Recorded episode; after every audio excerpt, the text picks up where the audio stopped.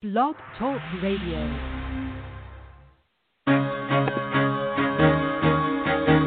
Carol the Coach. Sex, love, and relationships. We talk about it here. Carol the Coach. Compassion with contemporary relevance. I am a psychotherapist. I can be your personal life coach and I can help you with your issues. There are no problems too small or too big. You can talk about anything. Speaker, columnist, radio TV host, and commentator. Carol the Coach brings messages of wellness and empowerment within reach of everyday people every day. Almost five years ago, I lost my soulmate in an accident. He was killed in a plane crash. Life just for me has seemed to stop. There are groups all over the city. I mean, I teach one. It is a specific way to start thinking so that you shift how you see the world, which then shifts your energy, and then you feel better and you actually see things differently. Carol the Coach, always available too at carolthecoach.com. Now I've got Russell on the line. I'm 47 years old. I'm a truck driver. I'm married. I have a wife in San Francisco. Okay. I haven't been home in six months. My thing is, I I don't know if I have a sex addiction or what the problem is. Why do I want what I can't have? And as mm-hmm. soon as I can have it, I don't want it anymore. You're right on target when you say, I don't know if I have a sexual addiction. Well, guess what? Yes, you do. And you know what? That's my specialty, Russell. So you're at the right place. Continue. I meet women online, and, and I'm in a different part of the country. Mm-hmm. I, I travel all 48 states, so I love sex. I hear self esteem issues. You never felt good enough and you didn't feel like you were getting what you should have then, and you're reenacting that now. Do you want to change that about yourself? I got an interesting email this week. He says, Thank you for taking my email in question. My girlfriend and I listen to you on the radio, and she respects your opinion as I do. So here's the question I've been separated for nine months. I'm working on a divorce. Is it okay to date? I believe it is. But she's not comfortable with being around people who know my divorce is not final. Can you help? He kind of answered it. What he said, she's not comfortable, but he is. So you always look at who owns the problem. And the truth of the matter is, she wants a chapter closed before they open another one. I respect her for that. I know we're in this disposable society where people kind of come and go as they please and they enter into relationships when they don't necessarily need to. And I'm always saying, whenever possible, shut down a relationship, spend a little time by yourself. Then, if you so desire to pick one up again, do that. I think that makes a lot of sense. Now, the old standard was if you're divorced, broken up, separated, uh, and then divorced, the most important thing to do is to give it a year. Now, I know in today's world that is not realistic. It just isn't. Um, wait, we are an immediate gratification kind of society. Um, that's why, in some ways, this COVID thing has really been good. It has really allowed people, it's made them have to slow down and examine their own lives and create values that they knew they should have attended to in the past, but they didn't. And they didn't because there was too much other stimulation going on. You know, I, I, I mean, I'm speaking for myself too. There is no doubt I am a work hard, play hard kind of gal. I am. I'm a I'm a girl that loves to get out there, exercise, experience life, go new places, meet new friends, visit with the old.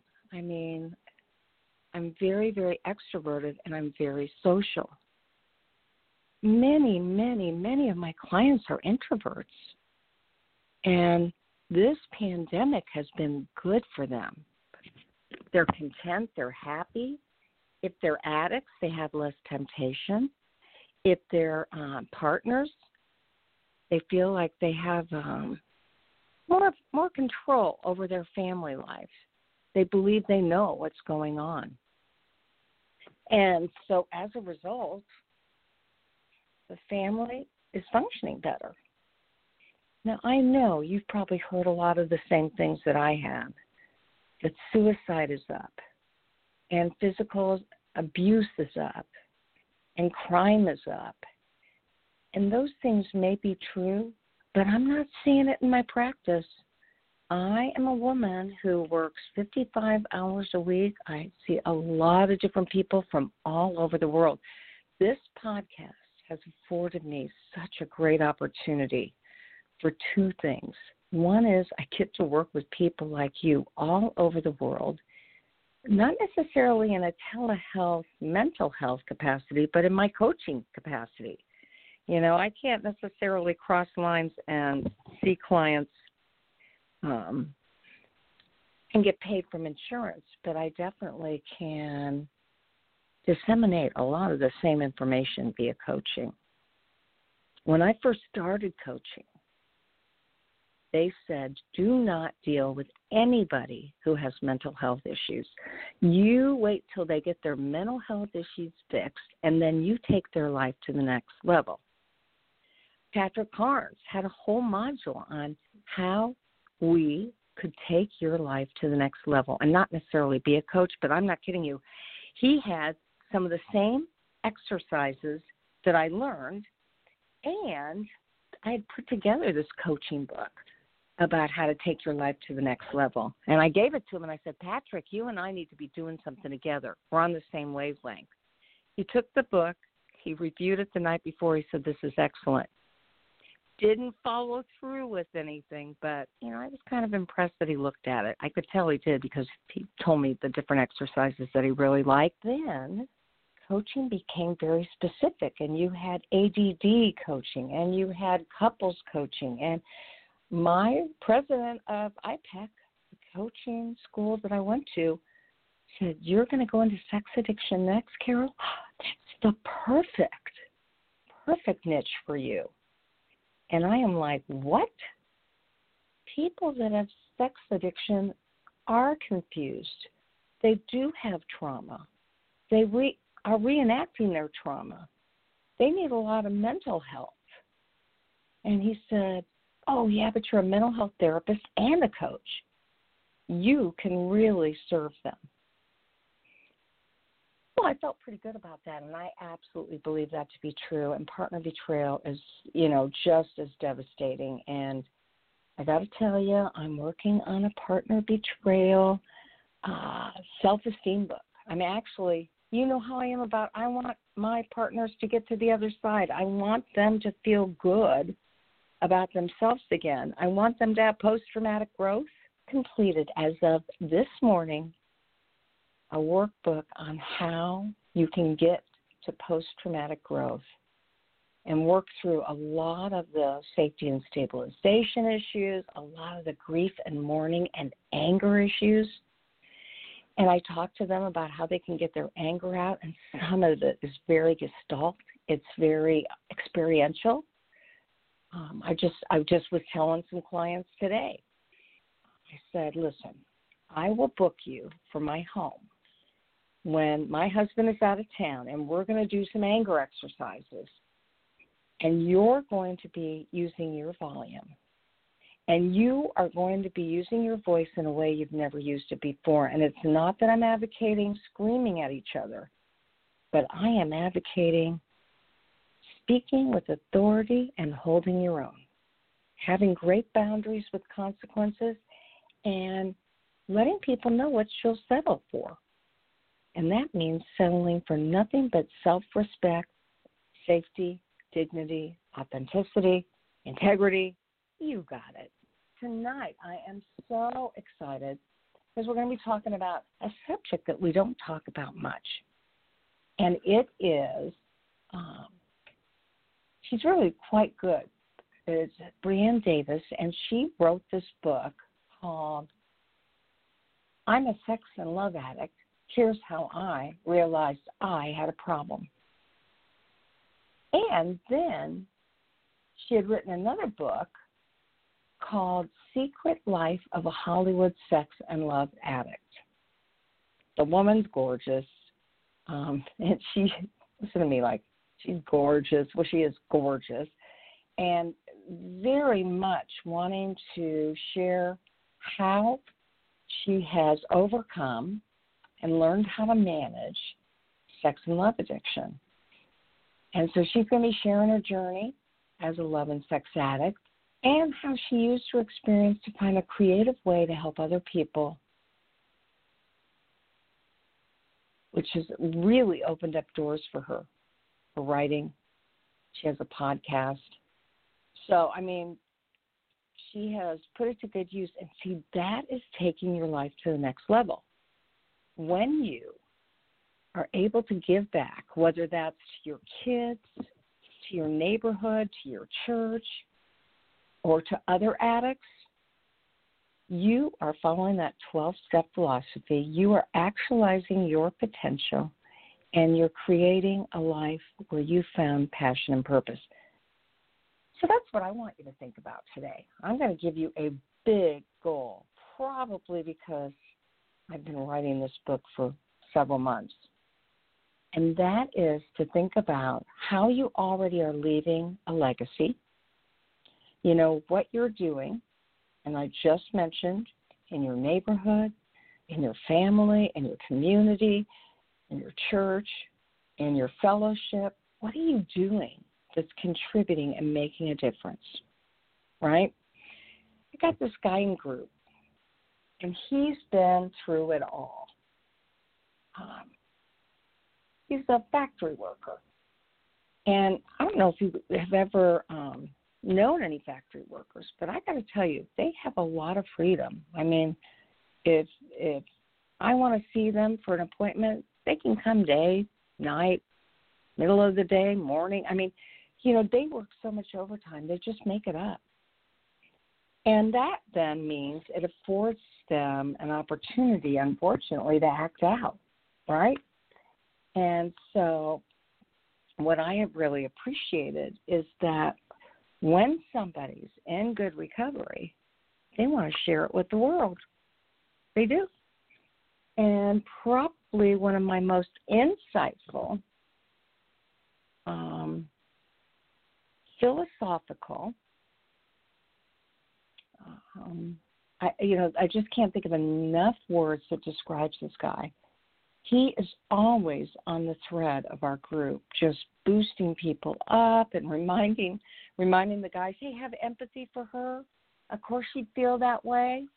Uh, did you share that with her? Did you tell her you were sorry? Did you show some remorse? Did you AVR her? Now, for somebody who's listening for the first time, AVR is the empathy formula, and it means that you acknowledge the issue or the pain, you validate you validate, you know, and then you reassure the person that you see it from their perspective, you get it, and you honor it in some way. Maybe you honor it because you're in good recovery, right?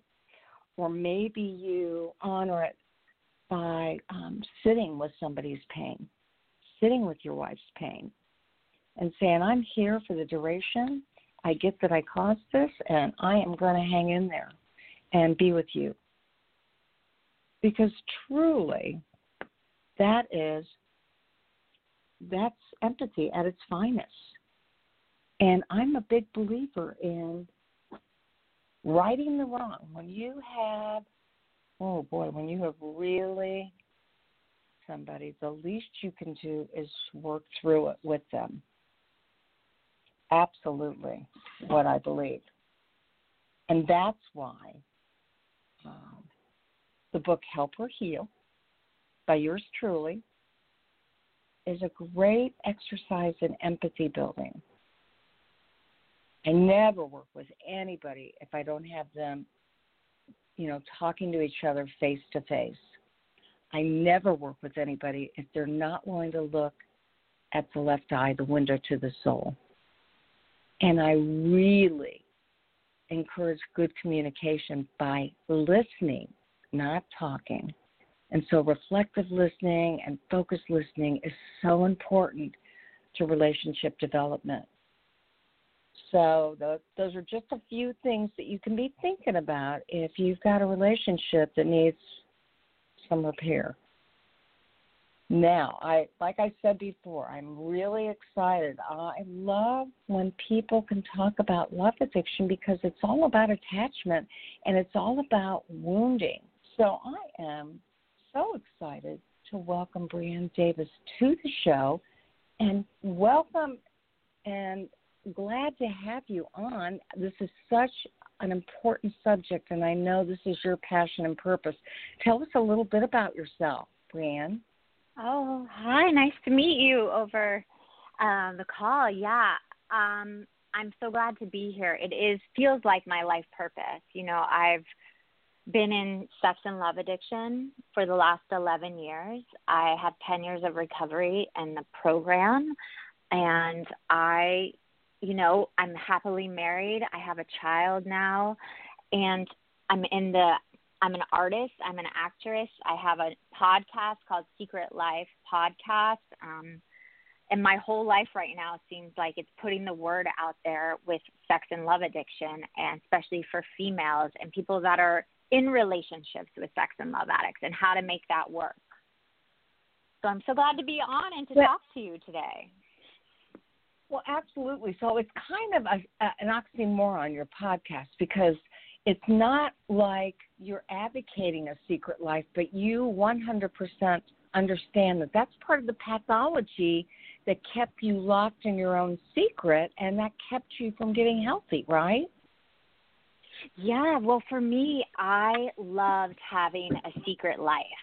I relished in having this part of part of me that was just mine and no one else's and that I had this secret above other people. But then I realized you know, when you get older, it was killing me. It was killing. I was never truly connected to another living soul, even my good girlfriends, and it was killing my relationships. And I realized I cannot have secrets. Secrets are what kills people. So on my podcast, we celebrate, you know, looking at if you have a secret right now in the present or you've been through a really hard secret and you're through it and how you are on the other side. And everybody some people are like oh i don't have any secrets. I'm like everybody has secrets. And it's just bringing that darkness out into the light.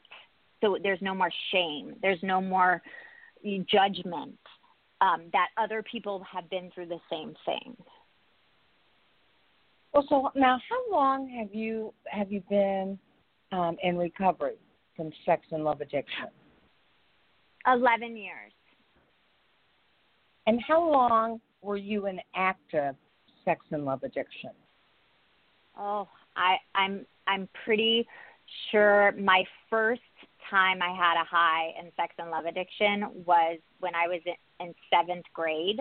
But I'm thinking it started even earlier. I remember seeing love stories and movies way too young. My favorite movie growing up was Romeo and Juliet, which is not appropriate for a five year old to watch. And I remember thinking, oh, the love scene was so passionate. And I remember also thinking to myself, that's what real love is. One person has to drink poison, or the other one has to stab themselves to mean if it's true love. So Shakespeare really modeled for me my sex and love addiction. Yeah. I feel like. Yeah, it's almost like to have a relationship, you had to be in pain and you had to hurt yourself and you had to hurt each other mm-hmm. and you mm-hmm. couldn't get your needs met.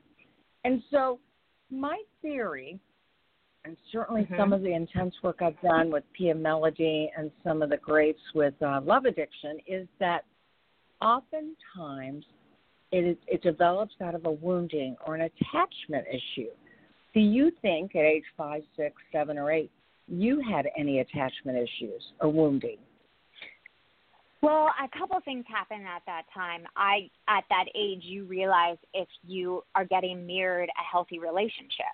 You look at your parents, the first people you see, and I, a healthy marriage was not mirrored for me. My parents did not get along. Um, I actually never saw them hold hands or kiss or even sleep in the same bed together. So that probably molded, you know, that marriage doesn't work for me.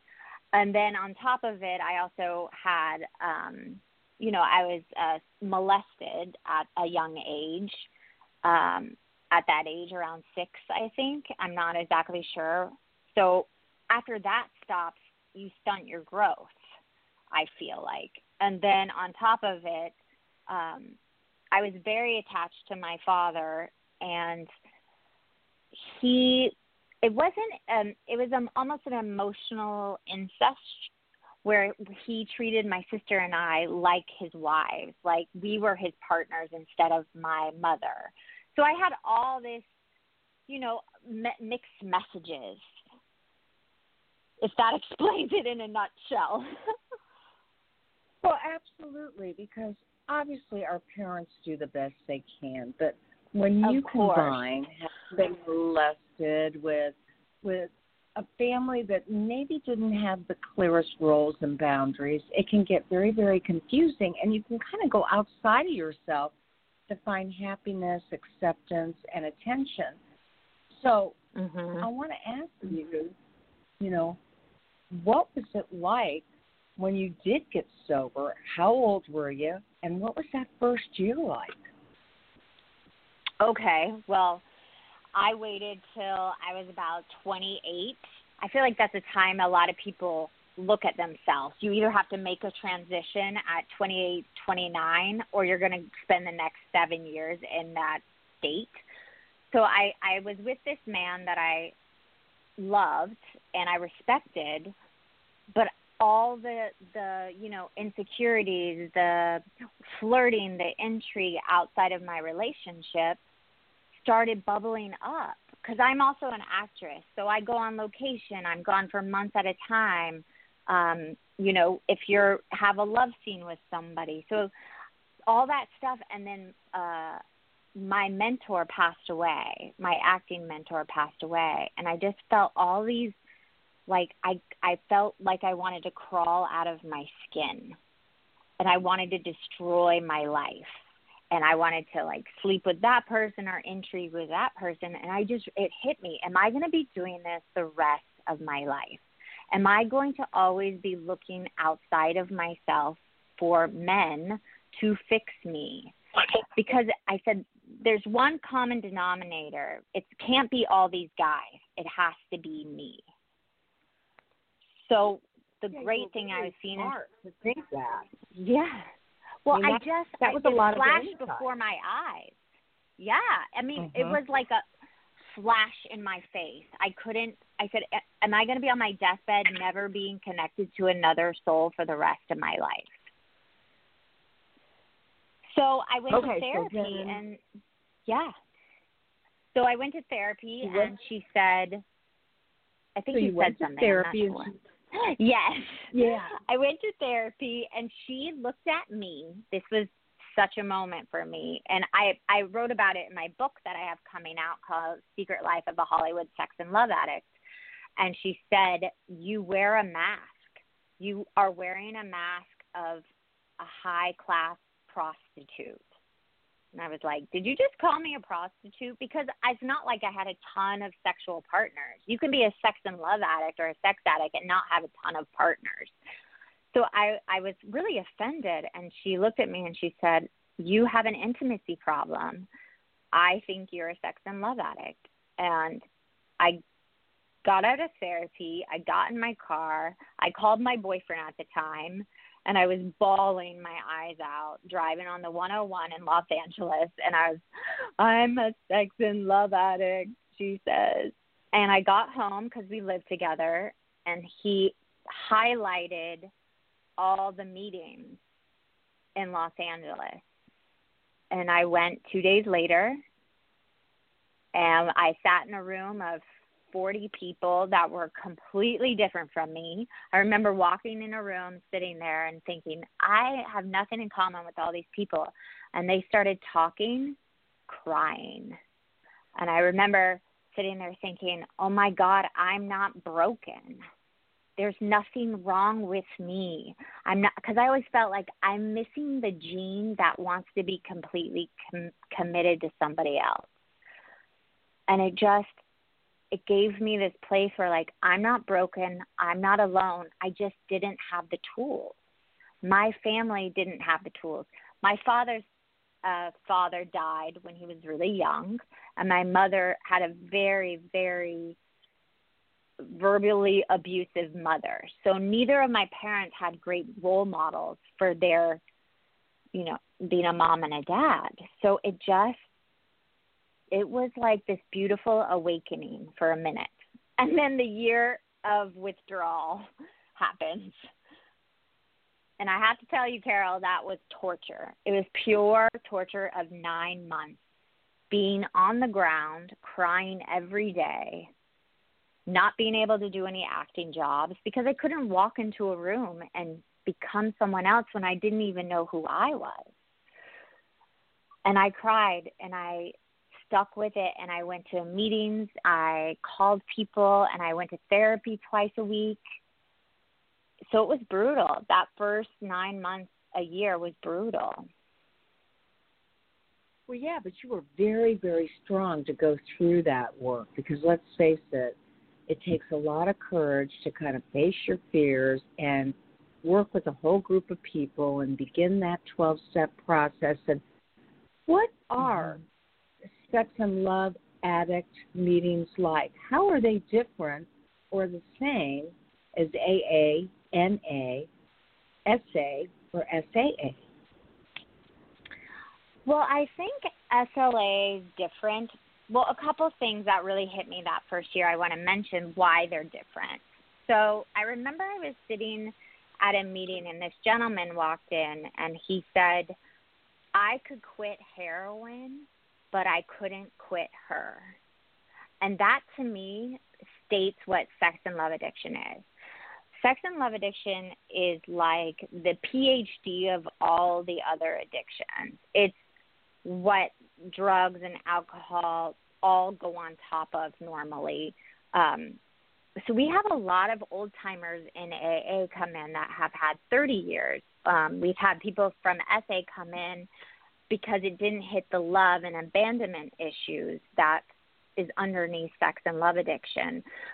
But really, the meetings are the safest room you can imagine. I've heard in AA rooms, you know, there's a lot of 13 stepping or people are inappropriate and sex and love addicts room, it's very safe. People don't cross other people's boundaries. There's very strict rules. You can't say certain things. You can't go into descriptions of your acting out.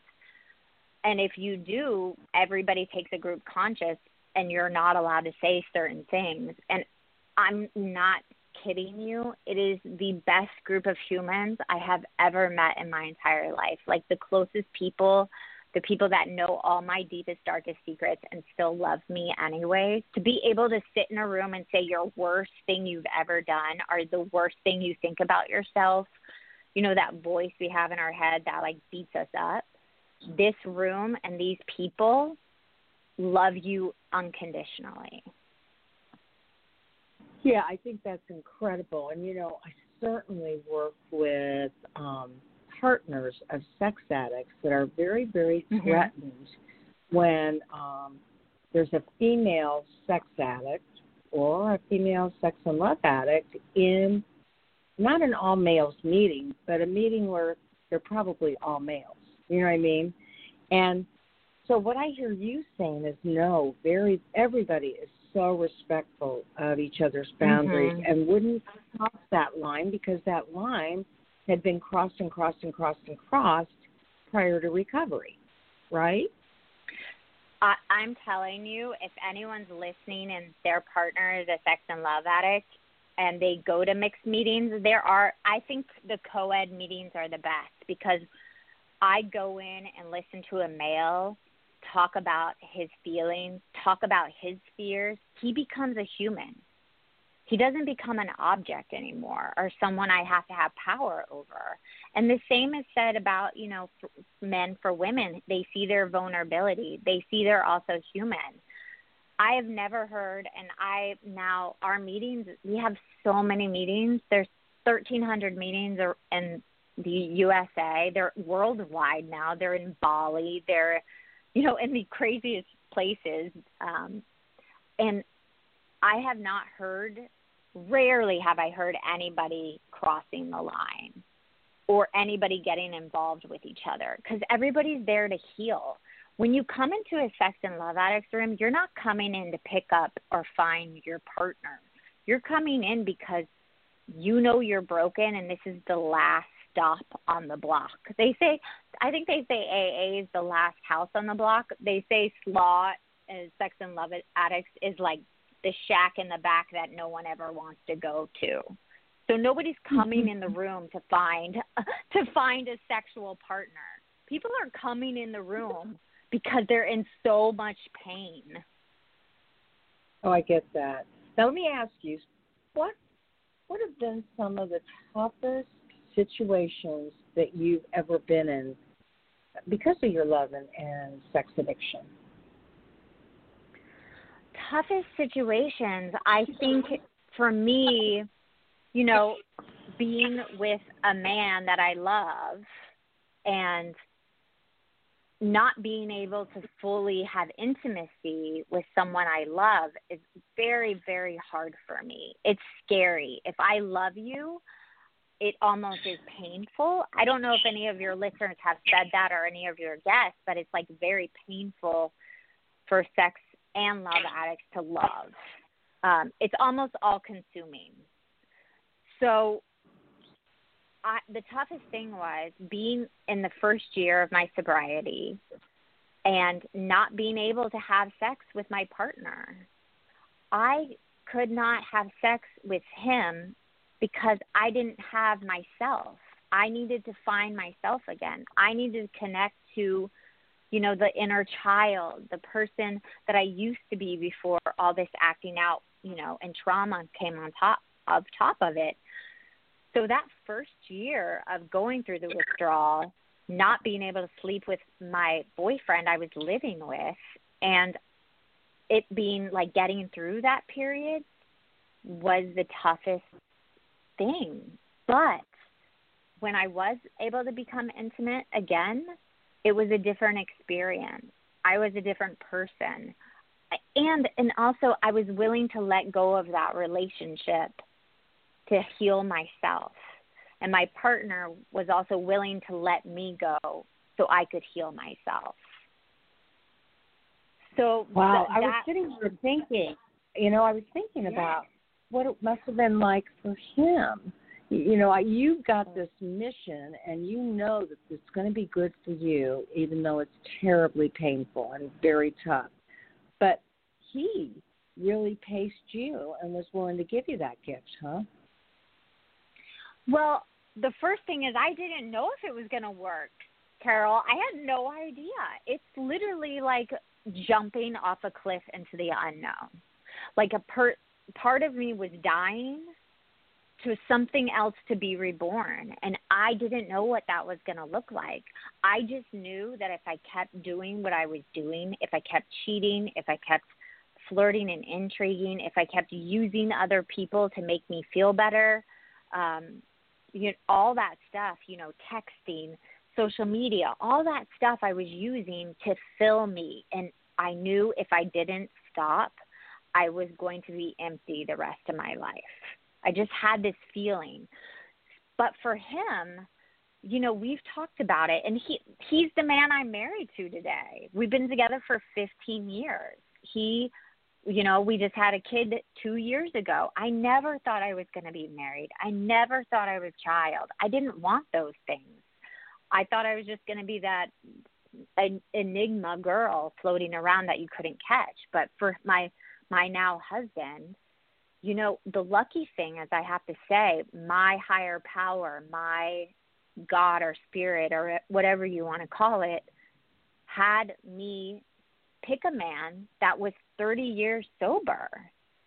You know, when we first started dating, he was, oh my gosh, he was 25 years sober in his program. So I picked somebody that knew the path so the beautiful thing is he knew I needed help and he also could help, like be next to me and let me walk my own path through my program.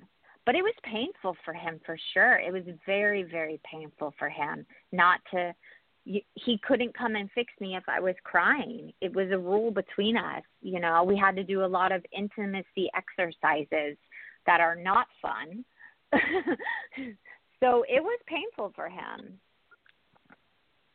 Yeah, I I love that. Obviously, it was meant to be that you you had a partner that was so patient and who understood what you needed. And I'm sure it wasn't all roses and other flowers, but it definitely was helpful to you. And you've been married how long?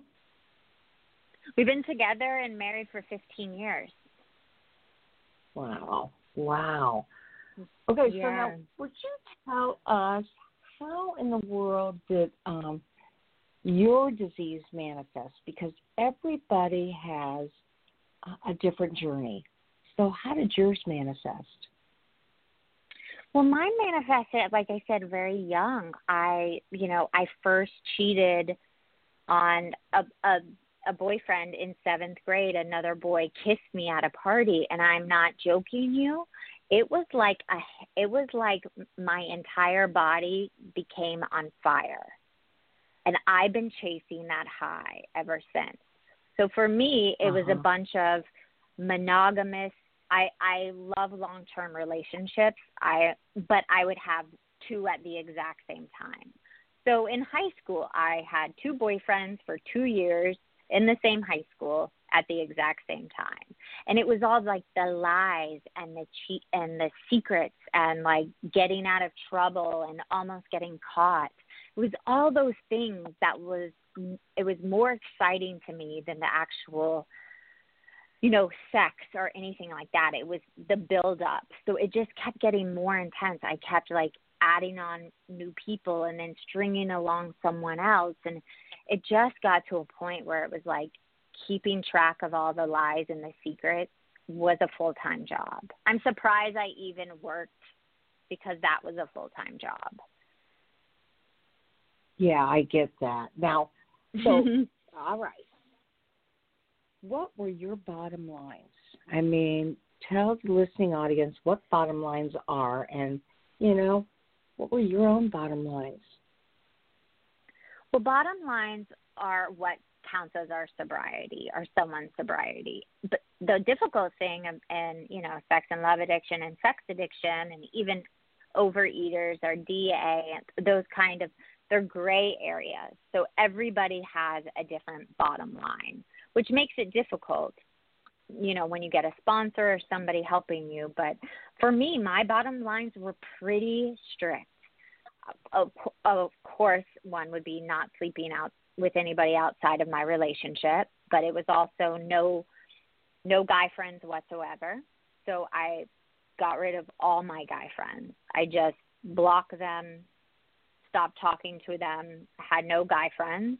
Um, it, I wasn't allowed to text, email, call, or talk to any males, which is meaning I would go to a restaurant and if I had a male waiter, I would be looking at the menu and I would order not looking at him because I realized, I think of a year and a half into it, that I can get a jolt just from somebody looking at me it, an energy exchange, you know, walking down the street.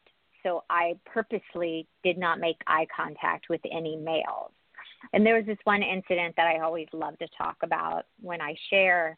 Um, I share a lot all over the world. I talk about I had a year and a half of sobriety and I was feeling really great and I went and got my year and a half chip and I went to a burger place after and I rolled down the window to pay for my burger and this 15 year old was working at the window and he did this thing he was like he like i he found me attractive and he made this noise and like i it was like heroin shot up my arm it was i mm. felt it and i was like wow i am going to be a sex and love addict for the rest of my life like this mm-hmm. is just you don't you do not this never goes away and that moment to me solidified i have to do this work i have to be finding love for myself more than anybody else Mm. because that's what it is. It's about finding self-love. It's not about finding the perfect partner because like I said I was I'm still with the same man. It's about loving myself because that at at that moment I realized I have to really dig deep and love myself or this disease is going to take me down sooner or later. So for Yeah, it was and, very know- simple. I didn't talk to any any males. I just took it off the table.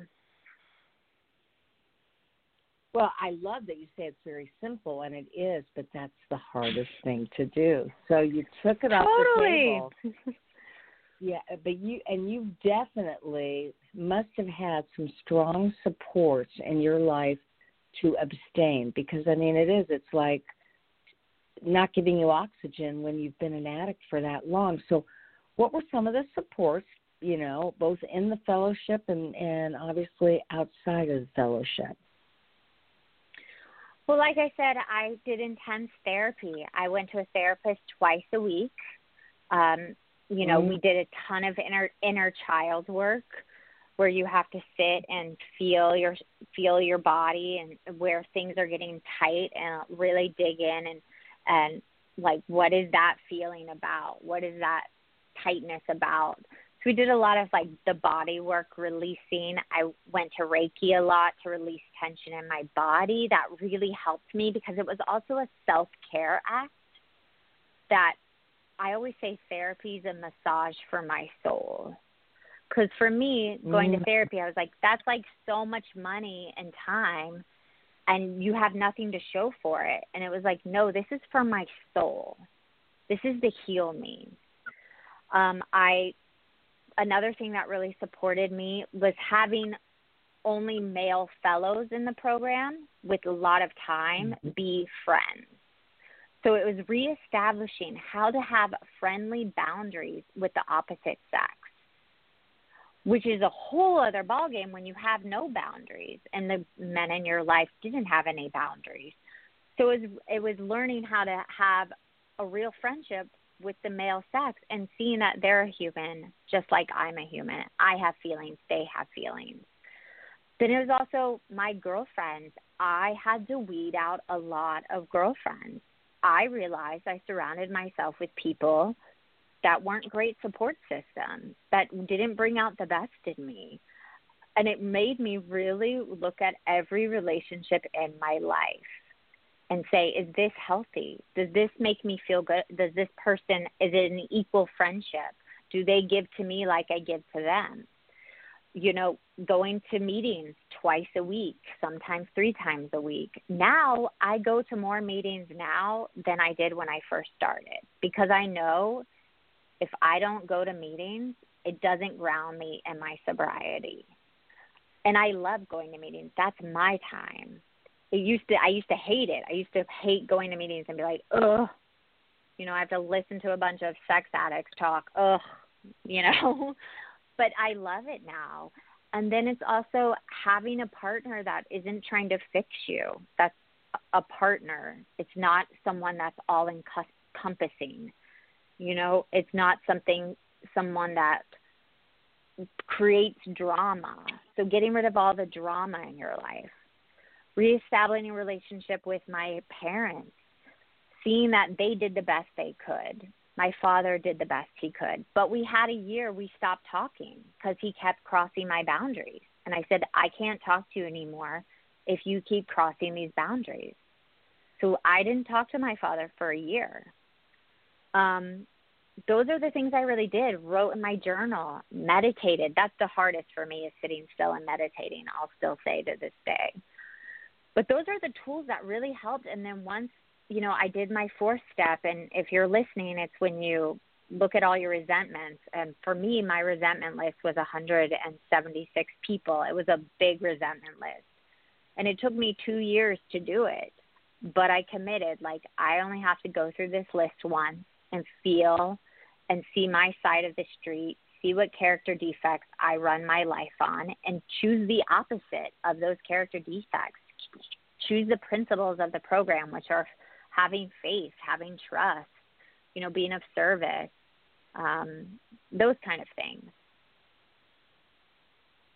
Well, you know, it is so interesting that you definitely, when when we talked about bottom lines, you knew what you needed to do to get healthy and stay healthy, and you you evolved. A transformation occurred from feeling uh, like it was something you had to do to feeling like it was something you needed to sustain your sobriety and yourself.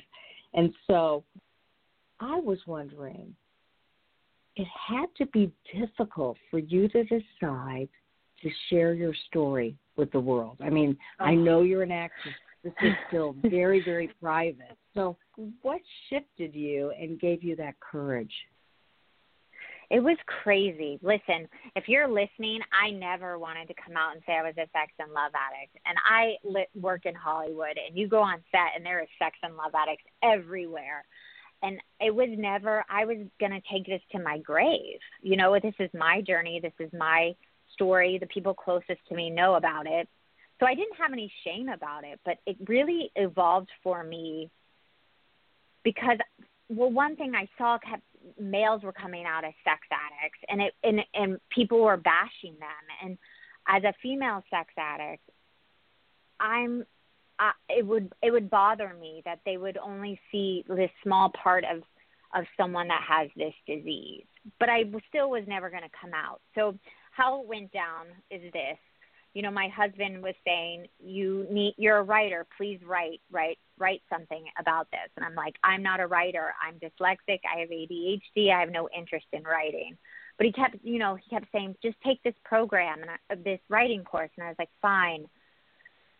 And I wrote a book in 45 days, and it was my story. It's fiction, but it's based on my story, and it just flew out of me. And there was such a beautiful thing to turn my journey of I just got my 10 year chip. I turned my journey into this work of art, and it just felt so released like I released something. I allowed myself to be who I am and in doing that, I they my agents and they were like, you need to, you know, write an article, and so I wrote this article for HuffPost.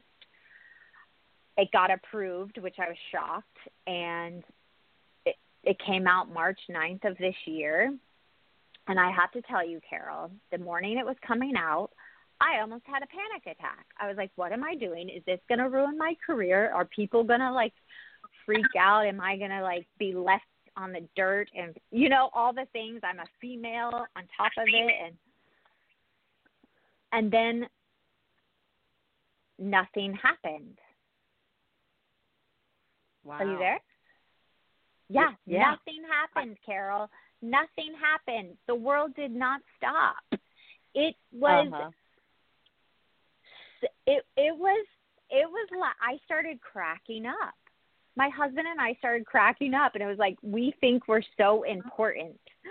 And it was like such a beautiful moment for me because I'm like, I'm just a small dot on this planet. And I thought this huge thing was going to happen, and it didn't. The world kept going. People kept started reaching out to me saying, Thank you so much. You told my story. Men and women were reaching out to me. And it was like it was such a beautiful way to connect to a wider audience than just you know the people in LA or when I speak in different countries on the phone or something. It just it felt like okay, this is what I'm supposed to be doing.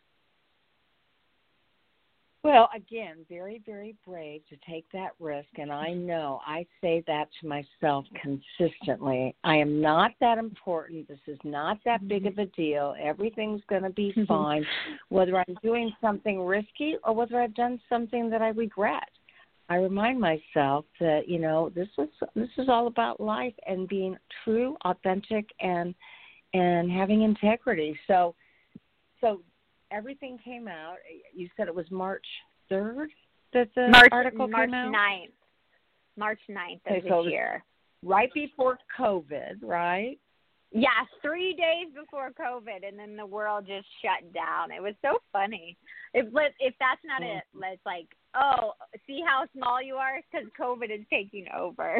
you know, it's so funny. Right, right. right. So then, obviously, the very first book you wrote was that was a sex and love addict. Here's how I realized I had a problem. Well, that the book I wrote is called Secret Life of a Hollywood Sex and Love Addict, and it's coming out at the end of the year. Um, and then I wrote the article for HuffPost, I'm a Sex and Love Addict, and this is how I knew. Got it. Okay. And yeah. so, where can people get your book? Well, they'll be able to get it at the end of the year. You can look on my website, Brianne Davis. It will be on Amazon and every place. So hopefully they fo- will can follow me at, the Brianne Davis or go to Secret Life Podcast and listen. Um, and I'll have the book information there when it comes out. Okay. Okay, because I want to remind people that I am talking to Brianne Davis and her email is secretlifepodcast at icloud.com. And mm-hmm. they can mm-hmm. find you on Instagram, Twitter, and Facebook at the Brianne Davis. And your mm-hmm. podcast website is secretlifepodcast.com, and that can be found. Um, it's an Apple podcast, right? And you're also on Stitcher, aren't you? Yeah, and pretty much every place you can listen to a podcast Spotify, Stitcher, Google, Apple, iHeart, all of them. And does, I, you know, nobody listens at the designated time, but when do you put yours out? Is it on a specific day out, and time? Yeah, it's Tuesday morning. They go out at 3 a.m. Tuesday morning and Friday 3 a.m. Pacific Standard Time. So Got it. And so tell us just a little bit about your acting career too. I I told my oh. audience that you're absolutely drop dead, unbelievably beautiful. Just beautiful, oh, very stunning. Uh huh. Thank so tell you. what you've been in because you have been in lots of different shows. Yeah, I've I'm one of those working actors that's been working for 15 years that when people see me at the airport or something they're like, "I know you." Um but they can never place me, which is awesome at sometimes and not. But you know, the main thing I just got done with it was on uh the show 6 on History Channel and A&E for 2 years. Uh it's about, you know, um the 6 SEAL Team 6 it was the first Seal show, and then I've been on Casual on Hulu. I'm on that show. I reoccur on that show. True Blood, I reoccurred on. Um, all the CSIs, pretty much every show I've been on. And then, you know, the big movies I've been on is Jarhead, Prom Night for Sony, and um, Synchronicity that just came out. And then I have a new movie coming out September 19th on Lifetime and it's called The Surrogate. So that is coming out. But honestly, I've been around so many years that you, there's you'll be like, oh, that's who I knew her knew her from. I was in um, an airplane before COVID, and somebody was like, "You're the Dasani sparkling girl," because I did the Dasani girl bubbles. She was obnoxious, the character, but it was so funny. I was like, "That's what you know me from, selling bubble water." Too so thank much you. That's fun. it. okay. We, we want to remind our listening audience that uh, Brianne has has Secret Life podcast. It it actually launched on August third, twenty twenty, mm-hmm. and it's a show that features eclectic groups of friends and strangers who share their deepest, darkest secrets, and sometimes it it ends up being just a hilarious uh, group of people that feel that relief of letting it all hang out, so to speak. And and I want to thank you so much for uh, coming on. I know that I think I'm going to be on your podcast soon. So yeah, I look, I look forward to uh, hearing more about you. Keep me posted. Let me know what you're doing, and I'll let our listening audience know. Um, as we end for tonight, is there anything you want to share with anybody who believes they may have a sex or love addiction? First of all, I have to say, and this is very important, that you are not alone. The meetings now that I see in LA and other cities are huge. It's 80 to 100 people of every different type of person. So you are not alone. Nothing is wrong with you. You are not broken. There is a place for you to get help. There is a place to get out of your disease, to get out of your pain, to get out of that need for other people to fix you, to make you feel like you're worthy because you're worthy just as you are. And then if you are with a sex and love addict or a sex addict, you have to know that it has nothing to do with you. There's nothing wrong with you. This person has a disease. You could be the most perfect individual and it wouldn't matter. So you cannot fix them. So you have to find the love for yourself and realize do I want to go on this journey with this person and help them heal? Or is this too much and I need to get out of the relationship? Either one is your choice. So I just have to say that because for me it's very important. I used to say it didn't matter who the man was. You could put a bag over their head. It's just what I wanted them to mirror for me. So I hope that helps somebody. If you're struggling, there is a place where you can get help and just reach out. Well, and the one thing about COVID that has just made this so amazing is that almost all the meetings are telehealth. They're on Zoom, and you can yeah. find a meeting 24 hours a day because the UK may be having something at three in the morning when you need it most. So, Brianne Davis, exactly. thank you so much.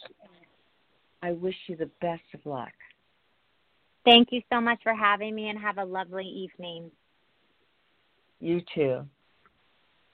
So again, sex and love addict in recovery, Brianne Davis, and uh, you can you can email her if you have questions by going to Secret Life Podcast at iCloud.com.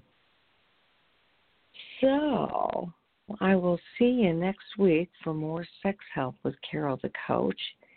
And um, thanks for listening. Uh, as always, it wouldn't be a show if it weren't for you. If you've got some great ideas for who I should interview and what we should talk about, get a hold of me at carol at carolthecoach.com. And as I say at the end of every show, there'll only be one of you at all times fearlessly have the courage to be yourself. Make it a good week.